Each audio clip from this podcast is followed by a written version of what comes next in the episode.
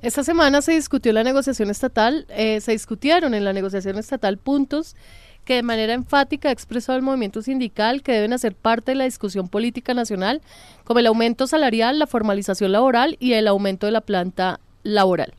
Sobre esto entrevistamos a Ricardo Díaz, presidente de la Federación Nacional Estatal Únete, y a Timoteo Romero, tesorero de la CUT, quienes nos dan un balance de la negociación estatal y de las discusiones dadas el 11 de abril en la mesa de negociación con el Gobierno Nacional.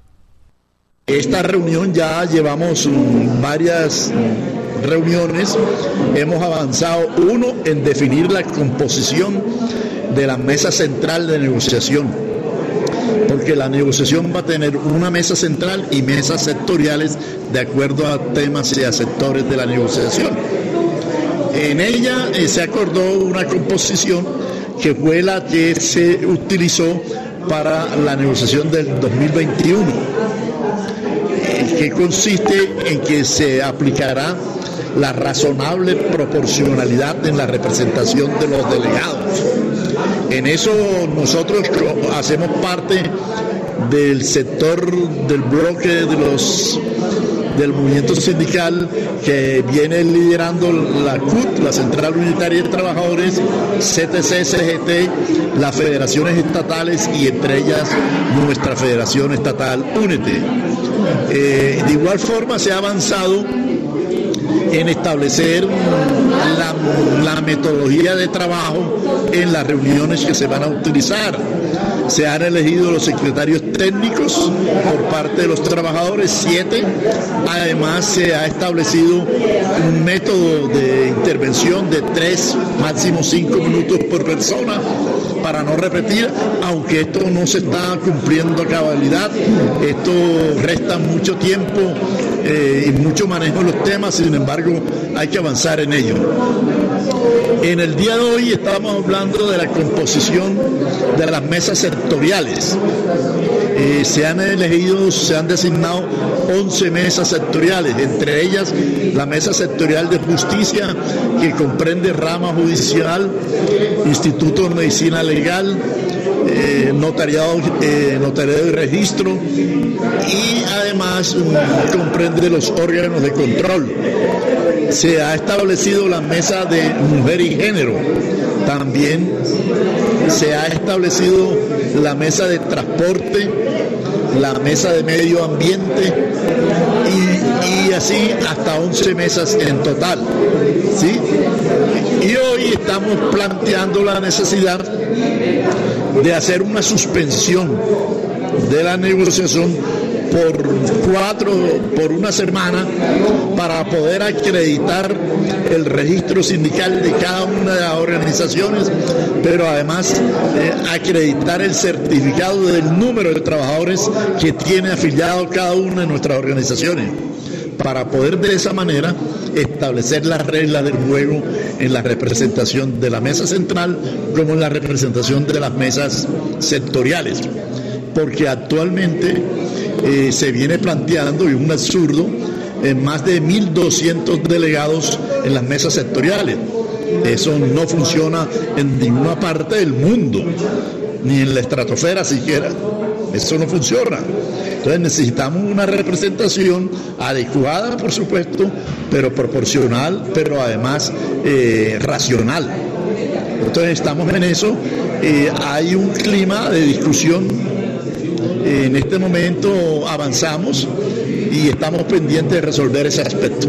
El pliego se radicó el 26 de febrero y llevamos 11 sesiones y básicamente lo que hasta el momento, casi mes y medio de sesiones, eh, lo único que hemos logrado es pues instalar la mesa, es un acto sencillo, instalar las 12 mesas sectoriales y unificar el pliego.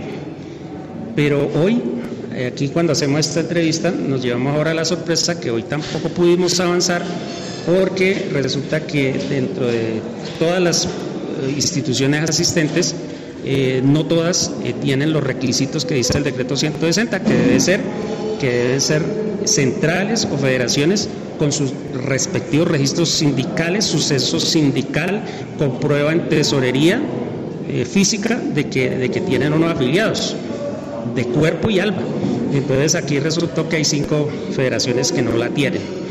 Esto hizo que tanto de parte del gobierno como la bancada de, la CUD y, algunas centrales eh, consideramos que hay que aplazar, así no lo queramos, esa, esa, esa sesión ya de inicio de las deliberaciones porque van a haber votaciones y para eso hay que aplicar el criterio que dice el decreto 160 y para aplicar un criterio democrático se necesita que las personas que estemos ahí seamos realmente eh, voceras oficiales de esas instituciones y de ese número de afiliados, que seamos representativas.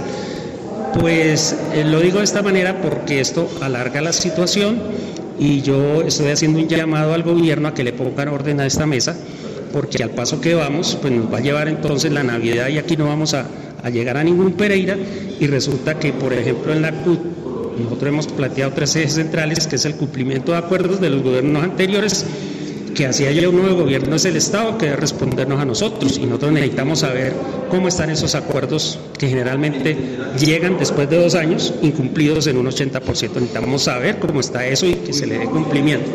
Segundo, el tema de ampliación de planta que no es de poca monta. Eh, un gran porcentaje, el millón doscientos mil trabajadores está eh, eh, de, actividades permanentes está tercerizado o con órdenes de prestación de servicio, nosotros necesitamos que se honre ya un acuerdo pasado para que esa gente se formalice y esa es una de las políticas del gobierno. Pero la función pública dijo que, que, que tocaba hacerlo mediante planta temporal. Nosotros creemos que eso no formaliza nada. Entonces, ese debate tenemos que afrontarlo, eso es lo principal y llevamos mes y medio enredados en, cosas mecánicas.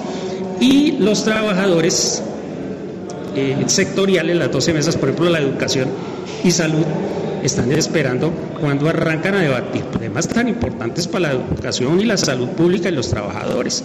Entonces, esto es muy grave que no se, que no se desempartane esta mesa. Y un tema que parece secundario, pero para los trabajadores es esencial.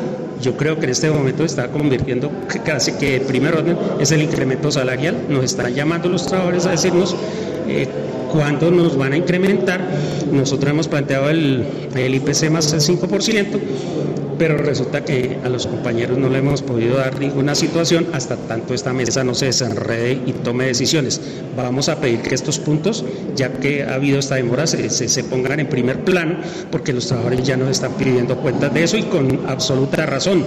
Entonces yo estoy llamando desde mi, de mi esquina como negociador de la CUD al gobierno solicitarle de manera vehemente que le ponga orden a esta guachafita, porque, porque ya es hora que, que demos resultados ante los, ante los empleados públicos y pues, pues quien maneja la batuta pues es el, el, gobierno. Y los trabajadores en ese tema del salario tienen toda la razón, porque tú sabes, la inflación incluso acaban de decir que se siguió disparando. Y entonces, y la gente con el mismo ingreso desde enero entonces, pues eso es pérdida de poder adquisitivo para los trabajadores. Entonces, eso es lo que querría decir que hoy realmente hay un malestar porque la mesa no ha, no ha iniciado a hacer lo que tiene que hacer, que es a discutir el pliego, que entre otras cosas salieron casi dos mil puntos, lo cual es un pliego realmente difícil de, de abordar, pero que podríamos manejarlo si empezamos ya y empezamos por temas, columnas vertebrales como los que acabé de nombrar y de pronto dejar los temas secundarios hacia el final, pero darle salida ya a ese proceso.